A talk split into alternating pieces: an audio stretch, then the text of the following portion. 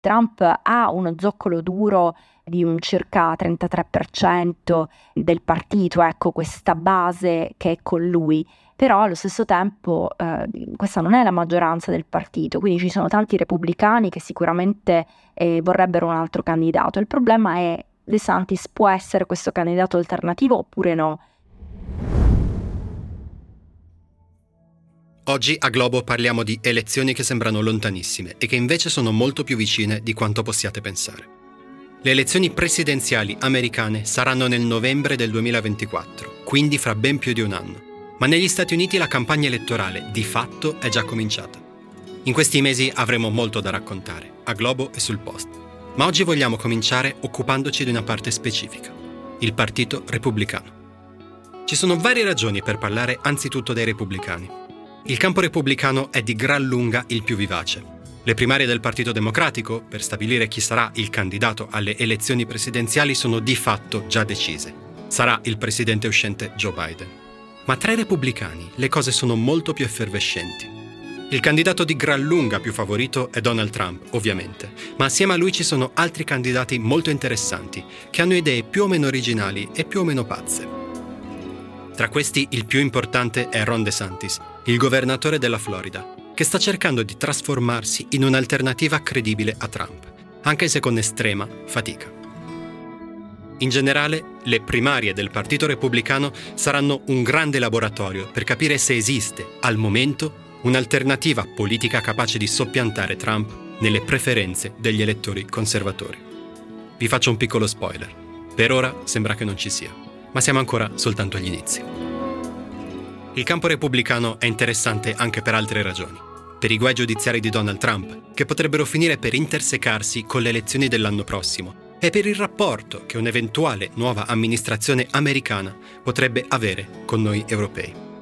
Insomma, in questo momento, quelli da osservare ed analizzare sono i repubblicani. Ne parliamo con Viviana Mazza, che è corrispondente dagli Stati Uniti per il Corriere della Sera e fa continuamente la spola fra Washington e New York.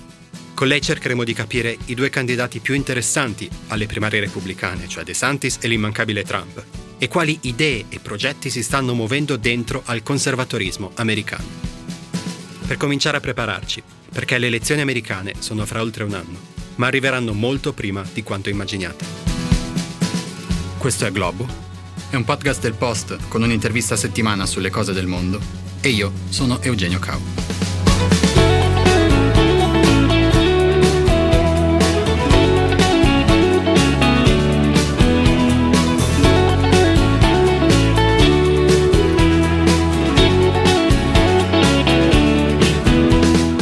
Viviana Mazza, benvenuta. Ciao Eugenio. Vorrei cominciare chiedendoti più che altro un'impressione, poi arriveremo ai fatti, ai personaggi e ai racconti. Però da qui, dall'Italia, a, a leggere i giornali americani, c'è un po' l'impressione che le elezioni saranno dopodomani, per, per il tipo di copertura e anche per, per come le, le, elezioni vengono seguite. In realtà le elezioni saranno il 5 di novembre del 2024, per cui fra più di un anno, e anche le primarie inizieranno fra, fra gennaio e febbraio. Quindi vorrei chiederti, da lì, tu che fai la spola, diciamo, fra, fra New York e Washington,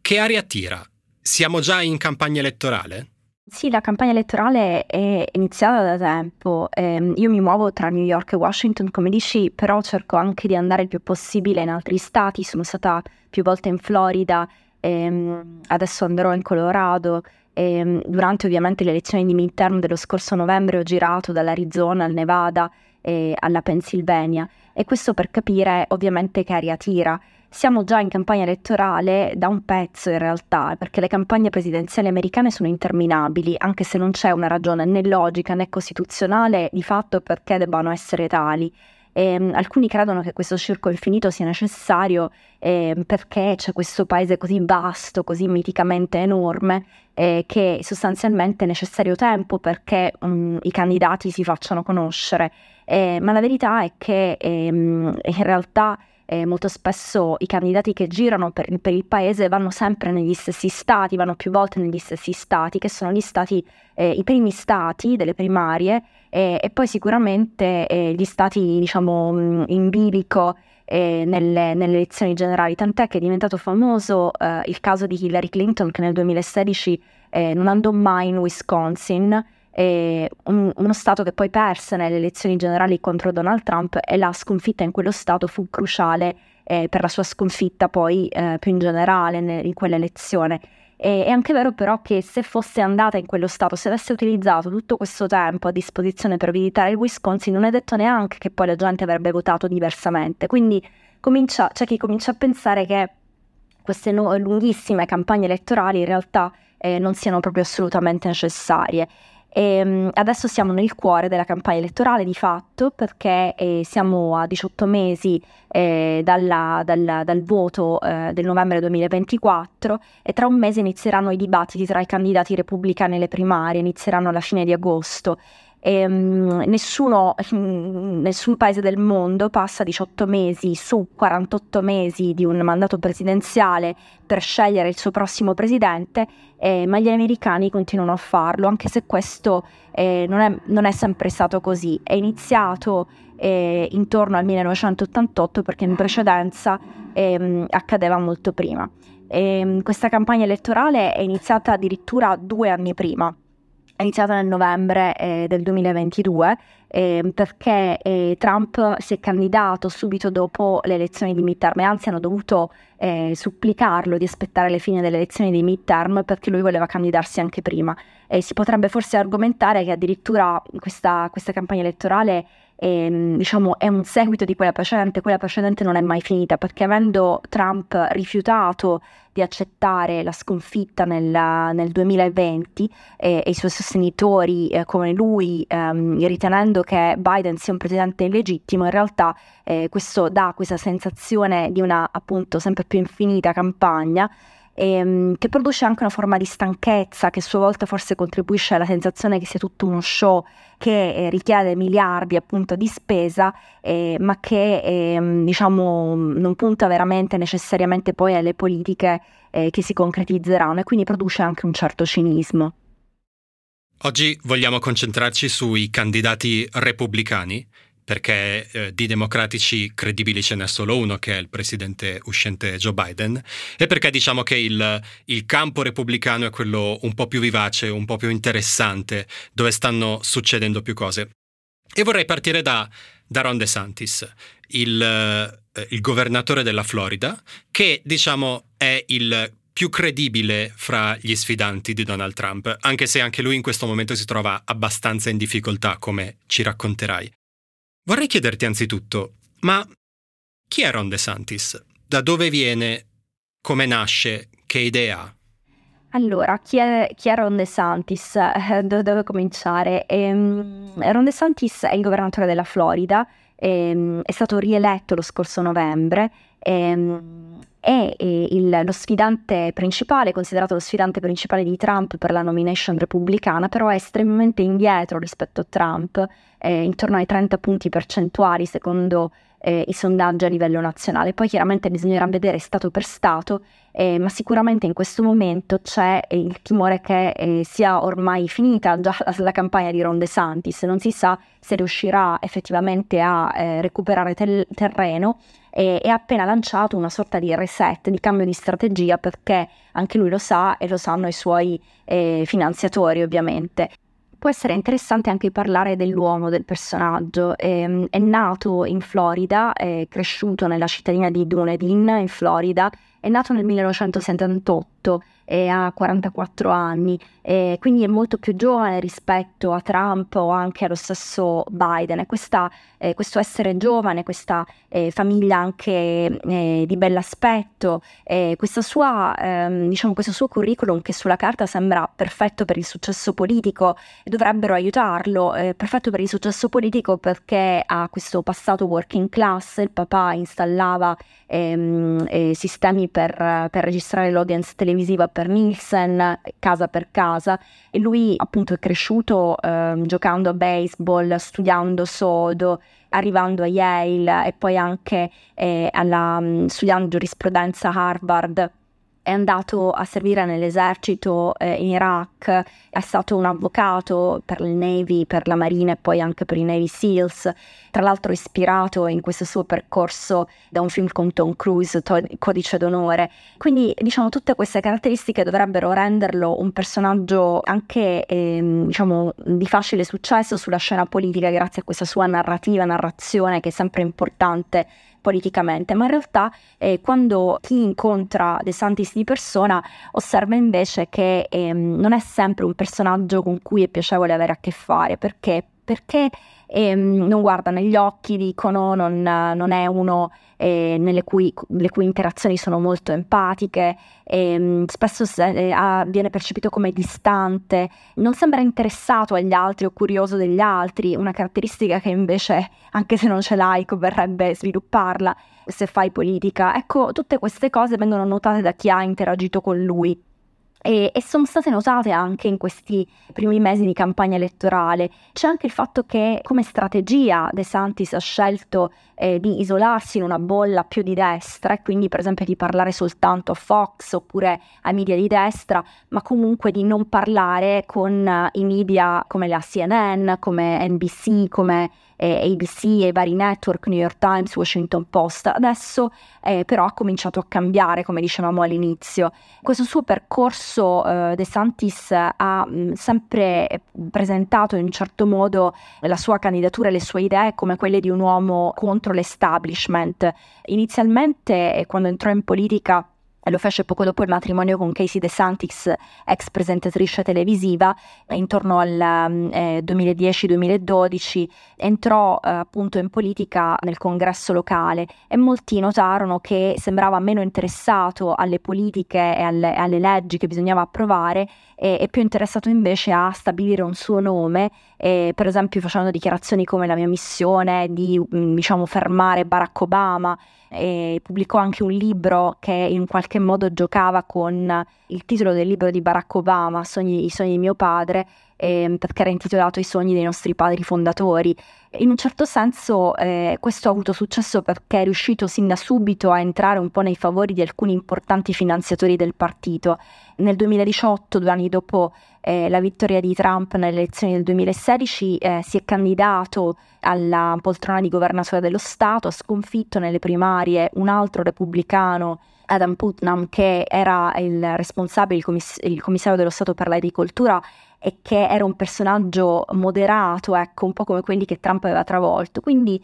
De Santis ha un po' seguito il modello Trump e alcuni lo definivano un Trump col cervello perché a differenza di Trump era più interessato eh, a mh, diciamo, discutere anche di questioni politiche e con una comprensione anche delle politiche molto granulare con una formidabile intelligenza secondo tanti. Ha cominciato a diventare famoso a livello nazionale eh, durante eh, appunto quando è diventato governatore per le sue politiche sul Covid perché eh, che hanno un po' anche segnato una sorta di eh, indirizzo della sua politica in ogni campo. Il suo approccio alla pandemia era quello sostanzialmente di dire che il governo sbagliava e che bisognava aprire e non chiudere, eh, a partire appunto dalle scuole, per esempio. E questo è diventato un approccio anche generale della sua politica perché lui regolarmente denunciava eh, qualcosa di oltraggioso che era stato invariabilmente fatto dalla sinistra e proclamava che lui era l'unico in grado di fermarlo. Ha cominciato a presentarsi come un guerriero culturale, come si dice, cioè a condurre queste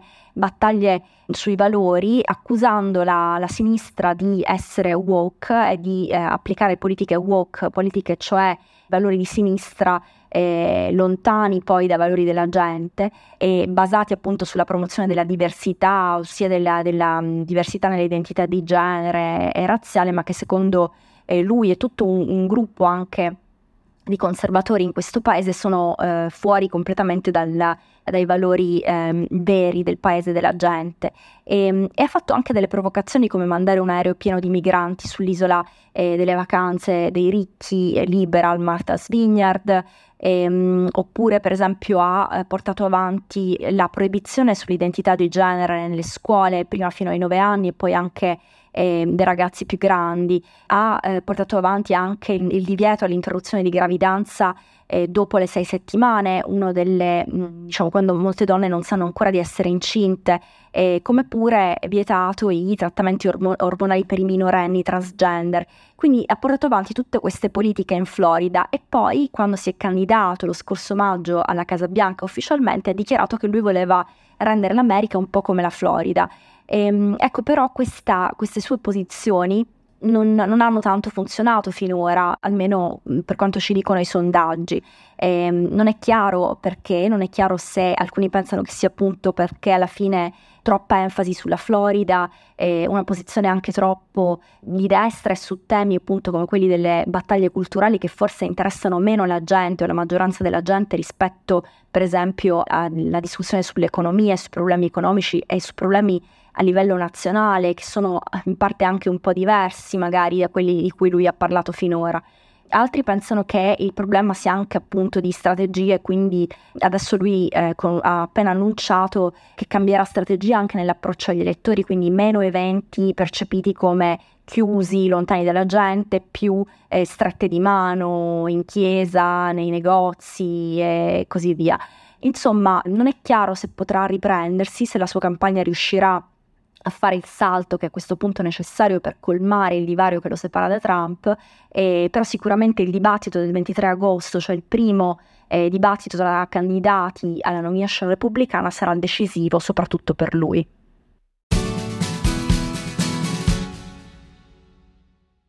Questa cosa che dicevi delle, dei problemi caratteriali è una cosa che nel, nel nostro piccolo qui dall'Italia sembra visibile perfino da qui, no? nel senso eh, siamo ovviamente nell'ambito delle chiacchiere, però De Santis dà l'idea di essere antipatico, per così dire, mentre invece Trump, con, con tutti i suoi problemi, dà l'idea di essere una persona molto più quantomeno interessante, quantomeno, come dire, farei una cena con Trump, non farei una cena con De Santis. Un'altra cosa interessante è il fatto che De Santis ha questa eh, fortissima retorica contro le elite,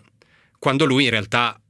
pur avendo origini umili, ha fatto parte dell'elite, no? nel senso che ha, fatto, ha frequentato le, le, migliori università.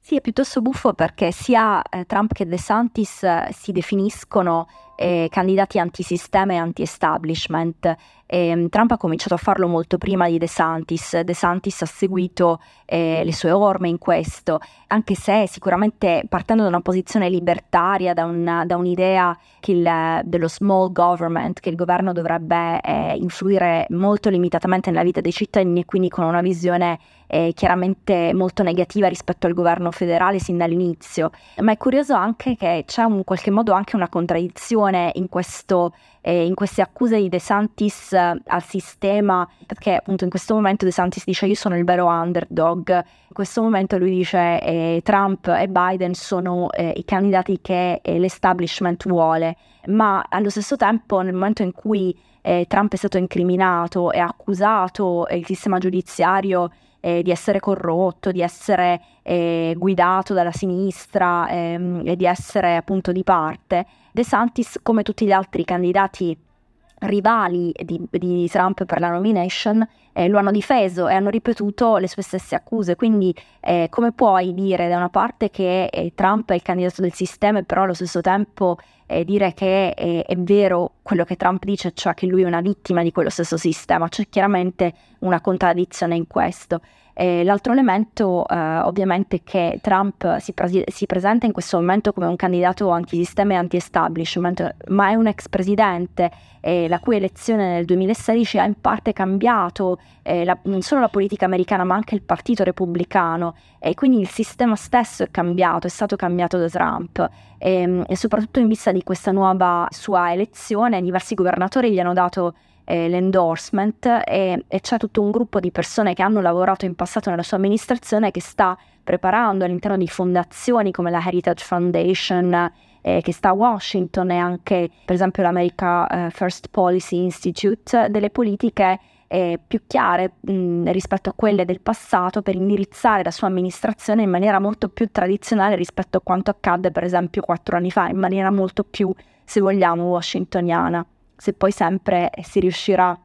a prendere questa direzione, chiaramente perché l'imprevedibilità di Trump fa sì che quelli intorno a lui possano definire delle politiche, ma poi bisognerà vedere che cosa farebbe lui come presidente. Come dicevi, la, la, campagna di De Santis che è partita a maggio di quest'anno sta già avendo dei problemi. Di recente sono uscite notizie secondo cui mancherebbero dei soldi, sono in corso dei licenziamenti nello staff della campagna elettorale. Come stanno andando le cose e perché una campagna che sembrava promettente come quella di De Santis sta cominciando un po' a rallentare? È stato un momento piuttosto triste nella eh, campagna elettorale di eh, De Santis, piuttosto deprimente, ecco, quando sono stati mandati a casa una dozzina di dipendenti della sua campagna che erano impiegati nella pianificazione degli eventi. Questo è successo eh, intorno a metà fine luglio quando è stato pubblicato e diffuso un report sulle spese della campagna elettorale stessa che ha allarmato i finanziatori di De Santis, perché se De Santis ha incassato eh, 20 milioni di dollari in un trimestre, che è una cifra superiore a chiunque altro, però li ha incassati soprattutto da finanziatori che non possono spendere al di sopra di una certa cifra, che quindi non possono più aiutarlo da ora in poi se non fornendo soldi alla sua campagna, ehm, diciamo, post primarie quindi contro eventualmente Biden, e ha speso già il 40% di questa cifra. E il suo staff è molto numeroso, 92 sono tanti mem- come membri dello staff, se si pensa per esempio che Trump ne ha circa la metà. E quindi questi licenziamenti erano probabilmente necessari, ma sicuramente non hanno contribuito ad, ad un clima già abbastanza giù per via del fatto che questa campagna di DeSantis non riesce a superare il gap rispetto a quella con Trump. Quali sono le ragioni di tutto questo? un po', le abbiamo già eh, accennate, ne abbiamo già un po' parlato. Un tema è quello appunto di essersi scavato un po' una nicchia, di parlare appunto soltanto al mondo eh, di destra. Questa è una strategia che lui aveva utilizzato già in Florida, ma che forse non funziona se vuoi diventare il candidato alla nomination repubblicana il lancio della sua campagna su Twitter ehm, sicuramente ha un che di sperimentale, di innovativo, però non ha funzionato, anche tecnicamente è stato un totale fallimento perché questa conversazione non, non riusciva a partire e, e ha perso moltissimi eh, ascoltatori proprio per, per, i fallimenti, insomma, continui tecnici nel prendere il, il volo. E poi dopo ehm, De Santis subito dopo ha anche fatto un'intervista con Fox eh, però eh, diciamo mm, non è stata un'operazione di successo, ecco. E, mm, allo stesso tempo ci sono stati altri errori più eh, dal punto di vista dei contenuti, per esempio sull'Ucraina a un certo punto De Santis ha definito la guerra o è sembrato definire la guerra come una disputa territoriale tra l'Ucraina e la Russia, poi è tornato sui suoi passi e ha detto no ma io non mm, sono stato male interpretato, non era quello che volevo dire, però anche lì sicuramente un errore nella comunicazione. Dopodiché, nel, nel migliore dei casi, dopodiché eh, c'è questo tema dell'efficacia di questo messaggio concentrato sulle battaglie culturali, sulla battaglia a quello che è woke. Woke eh, inteso agli occhi della sua campagna elettorale eh, come la credenza nella ingiustizia sistemica nel paese e che invece secondo um, De Santis e molti conservatori non è così, insomma questa convinzione guida una sorta di political correctness, eh, di atteggiamenti politicamente corretti che sono fuori controllo, impazziti. Se è vero che molti anche, non soltanto nella destra, pensano che il politically correct sia uscito fuori controllo in America per tanti, per tanti aspetti, però allo stesso tempo eh, le sue eh, battaglie a volte lo hanno portato su territori molto controversi, sia per i moderati che per i conservatori. L'ultima novità è che il Consiglio dell'istruzione dello Stato della Florida, che decide il curriculum delle scuole pubbliche, ha approvato nuove regole per gli studi afroamericani eh, che praticamente porterebbero le scuole pubbliche a ehm, insegnare alcuni lati positivi della schiavitù, o almeno così la stampa americana riporta questa notizia, eh, tra le proteste ovviamente notevoli. E, mh, chiaramente questo eh, non è che necessariamente aiuti De Santis, molti ehm, in campo eh, conservatore negli stati delle primarie hanno detto ma noi non vogliamo necessariamente essere la Florida e non sono necessariamente questi i temi che ci interessano di più.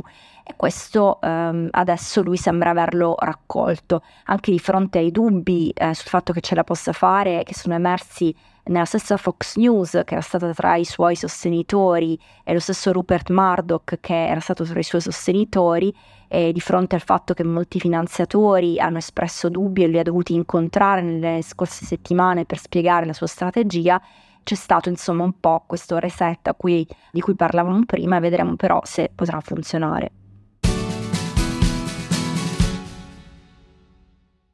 Ovviamente il grande asterisco da mettere su tutta questa puntata, come, come già un po' ci hai detto tu, è che è ancora molto presto. Uh, devono passare ancora, ancora, mesi prima che inizino le primarie, un anno e, e, altri mesi prima che inizino le elezioni e quindi ovviamente ancora tutto può succedere. Però il fatto che il candidato in assoluto più promettente contro Trump, cioè Ron DeSantis, a, a pochi mesi dall'inizio della sua campagna per le primarie repubblicane sia già così in difficoltà, cosa ci dice della forza e della presa che Trump ancora mantiene sul Partito Repubblicano? Sicuramente dal punto di vista di molti finanziatori, alleati e anche altri osservatori eh, di De Santis, la sua eh, battaglia, le sue difficoltà nel eh, conquistare strada, nel, nel, diciamo, nel superare questo, questo, svantaggio di eh, circa 30 punti percentuali a livello nazionale nei sondaggi da Trump è una indicazione del controllo che appunto Trump ha ancora sulla base del partito. È un controllo che è stato apparentemente rafforzato politicamente dalle incriminazioni nei suoi confronti alcuni pensano che ci sia anche un che di realistico nel pensare che prima ancora che eh, si inizi con i dibattiti della nomination repubblicana, prima ancora che si entri nel vivo, eh, De Santis, che è un personaggio sicuramente che ha una eh, notorietà eh, nazionale inferiore a quella di Trump, indubbiamente un ex presidente, e, ehm, e anche una personalità, diciamo, sicuramente meno forte e, e anche meno presente, ecco, una stage personality, una personalità quasi appunto da attore, intrattenitore che ha Trump e che, che De Santis eh, sicuramente non ha perché è un personaggio eh, completamente diverso. E quindi alcuni pensano è realistico aspettarsi che già eh, De Santis possa aver acquistato insomma eh, la, lo stesso peso che Trump ha sulla vita eh, politica nazionale. D'altra parte eh, ci sono anche continui sondaggi che mostrano che circa metà dei repubblicani e dei, degli elettori eh, con, diciamo, che tendono a votare repubblicano preferirebbe un candidato diverso da Trump. Quindi Trump ha uno zoccolo duro di un circa 33% del partito, ecco questa base che è con lui però allo stesso tempo eh, questa non è la maggioranza del partito, quindi ci sono tanti repubblicani che sicuramente eh, vorrebbero un altro candidato. Il problema è De Santis può essere questo candidato alternativo oppure no? Una cosa importante da ricordare, eh, come mi diceva di recente una consigliera di Trump, eh, Karen Giorno, che adesso però ha fatto un passo indietro da questa campagna elettorale perché e lei dice la politica è sempre un blood sport, uno sport sanguinoso, sanguin- eh, sì, sanguinoso, eh, però stavolta cioè, è soltanto blood, non c'è sport, cioè ehm, appunto è un momento eh, talmente ehm, terribile anche nei rapporti, eh, soprattutto in Florida, tra politici e quindi anche tra gente che lavora per i politici che lei ha deciso di farsi indietro. Lei mi diceva e Donald Trump, ricordiamoci che non ha inventato il movimento MAGA, lui ha cooptato il movimento dei Tea Party, è riuscito a riproporlo come movimento Make America Great Again e, adesso chiunque voglia eh, prendere il controllo della base, che sia lo stesso Donald Trump o che sia De Santis o Haley o qualcun altro, deve in qualche modo sposare i loro principi e deve vincere questo 33% su cui costruire per vincere la presidenza contro il rivale democratico. Eh, però senza quel 33% eh, non c'è molto che può fare per vincere eh, la nomination repubblicana. Questo 33% quanto è leale a Donald Trump? Questa è la grande domanda e, e, secondo lei per esempio potrebbe esserci un 10% che non abbandonerà mai Trump, però questa è una stima conservatrice e sicuramente il fatto che ci siano state queste incriminazioni contro Trump ha motivato la base a restare con lui. L'altro tema è che eh, se Trump è riuscito a vincere le elezioni del 2016, in particolare le primarie, è riuscito a vincere le primarie sconfiggendo molti altri candidati in, una, in primarie affollatissime eh, in cui sostanzialmente lui non aveva bisogno della maggioranza per vincere. C'era un sistema winner takes all che tra l'altro lo ha avvantaggiato, in cui eh, conquistando le primarie con delle percentuali inferiori alla, alla metà, eh, praticamente prendeva tutti i delegati per quello Stato. E, ehm, questo lo facilitò allora e c'erano soltanto sette Stati che avevano questo sistema. Adesso sono molti di più, sono più di una dozzina, proprio appunto grazie all'applicazione di eh, politiche a lui favorevoli quando lui era presidente. E questo potrebbe anche aiutarlo, eh, soprattutto se gli altri candidati restano eh, in lizza ehm, per un lungo periodo contro di lui. Come abbiamo già detto più volte nel corso di questa conversazione, è ancora molto presto ed è ancora tutto in aria. Però la verità è, e quello che stanno dicendo già un po' di analisti è che dobbiamo cominciare ad abituarci all'idea che se le prossime elezioni presidenziali negli Stati Uniti le vince un repubblicano, cosa che non è ancora detta perché i sondaggi eh, ancora non sono per niente chiari, ancora non sono per niente affidabili, ma se le elezioni le vince un repubblicano, questo repubblicano sarà con ogni probabilità Trump o sarà con ogni probabilità qualcosa di molto simile a Trump. E quindi insomma, in che modo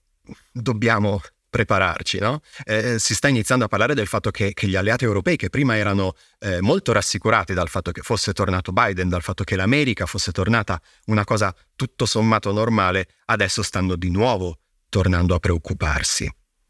In questo momento tutto fa pensare che il candidato alla nomination repubblicana alla fine sarà Trump, piuttosto che qualcuno di simile a Trump. E ovviamente è ancora molto presto, come abbiamo ripetuto più volte, però appunto questa idea che possa eh, vincere Trump, che possa essere lui, eh, ha portato già diversi eh, giornalisti a eh, domandarsi come sarà questo secondo mandato di Trump. E in particolare vi consiglio davvero la lettura del numero dell'Economist del 15 luglio perché eh, quella settimana è stata fatta questa copertina che si intitolava Preparing the Way, um, The Alarming Plans for Trump's Second Term quindi il secondo mandato di Trump e gli allarmanti piani per questo eh, secondo mandato. Questo articolo esamina proprio questo, cioè come potrebbe essere questa, questa, seconda presidenza e lo esamina da un punto di vista sia interno dell'economia sia da un punto di vista della politica estera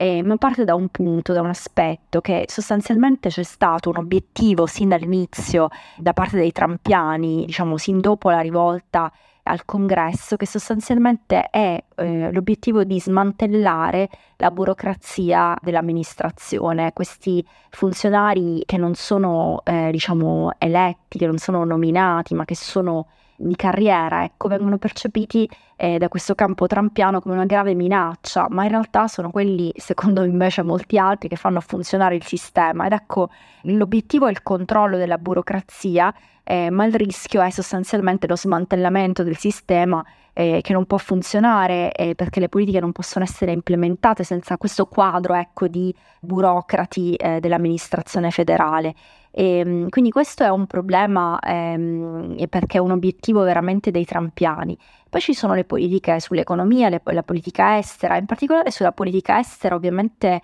eh, il tema è, preme molto agli europei, come noti anche tu, perché? Perché il futuro della, della guerra in Ucraina dipende eh, dal supporto americano e, e, Trump, lo sappiamo, eh, durante il suo ehm, mandato eh, aveva suggerito che eh, la Nato non era un'alleanza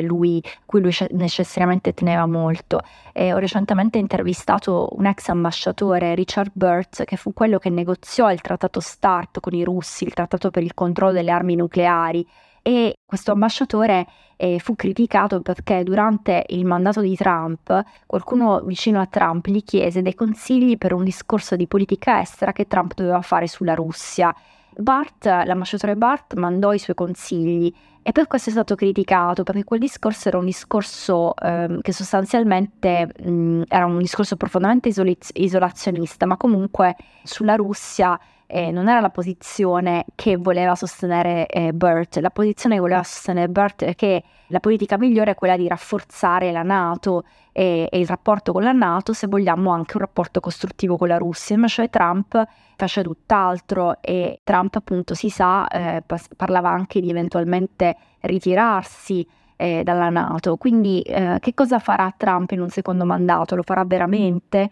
si ritirerà, lascerà veramente la Nato? È una cosa che in realtà non sappiamo, anche perché in realtà molti nel campo repubblicano eh, sull'Ucraina o anche sulla Nato non hanno eh, necessariamente l'approccio che Trump potrebbe scegliere. Eh, molti sono in realtà vicini al vecchio, alla vecchia ortodossia repubblicana e credono che eh, il supporto militare eh, dovrebbe esserci, però nel campo di, eh, di Trump ehm, ci sono anche alcuni che cominciano a pensare che eh, per esempio i paesi che non spendono almeno il 2% del PIL sulla difesa non meritano eh, il supporto militare da parte degli Stati Uniti ed è un livello che né il Giappone né la maggior parte dei paesi della Nato eh, ancora hanno, inclusa l'Italia, ancora hanno mh, raggiunto. E, e, poi c'è tutta la questione della Cina, la politica nei confronti della Cina, che ovviamente è una priorità per tutto il campo eh, repubblicano oltre che democratico l'amministrazione Biden ha sostenuto eh, una politica non tanto diversa poi alla fine da quella di Trump. Eh, ma che cosa succederebbe nel caso di un'invasione di Taiwan? È una delle domande che adesso vengono poste dagli esperti di politica estera. Trump alla fine eh, difenderebbe la, la, sicurezza di Taiwan così come ha promesso di fare Biden? Secondo alcuni sì, mentre secondo altri non lo farebbe. Quindi eh, in realtà è l'imprevedibilità di Trump il fattore che eh, rende eh, anche incerto questo futuro. Sicuramente eh, ci sono delle politiche, delle linee politiche che in questo momento sono state tracciate, dei programmi veri e propri che magari non c'erano eh, durante eh, o alla vigilia del suo primo mandato. Certo, è ancora presto per immaginare una vittoria di Trump, eh, non sappiamo neanche se sarà il candidato alla nomination eh, repubblicana, però il fatto che se ne parli e che questa sia appunto una copertina dell'Economist dovrebbe farci pensare.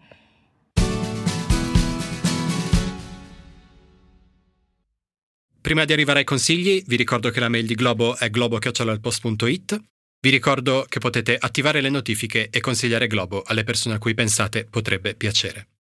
E ora Viviana Mazza ti chiedo tre consigli, eh, libri, film, serie tv, musica, qualunque cosa che ti abbia ispirato e vorresti suggerire. Eh, vi consiglierai due libri eh, che si intitolano Il tramonto della democrazia eh, di Anne Applebaum e la biografia di Biden eh, di Ivan Osnos. Il primo ve lo consiglio perché abbiamo parlato di questa deriva possibile della democrazia eh, americana verso una democrazia illiberale sul modello eh, ungherese e polacco. E il suo libro su questo è veramente molto interessante, anche storicamente, anche per quanto riguarda il ruolo degli intellettuali della destra a cui lei apparteneva nel cambiare anche un po' eh, questo, questo establishment, questo sistema eh, repubblicano in America. E poi invece l'altro, l'altro libro di Ivan Osnos è una biografia di Joe Biden, è molto interessante perché analizza anche le vulnerabilità di Biden.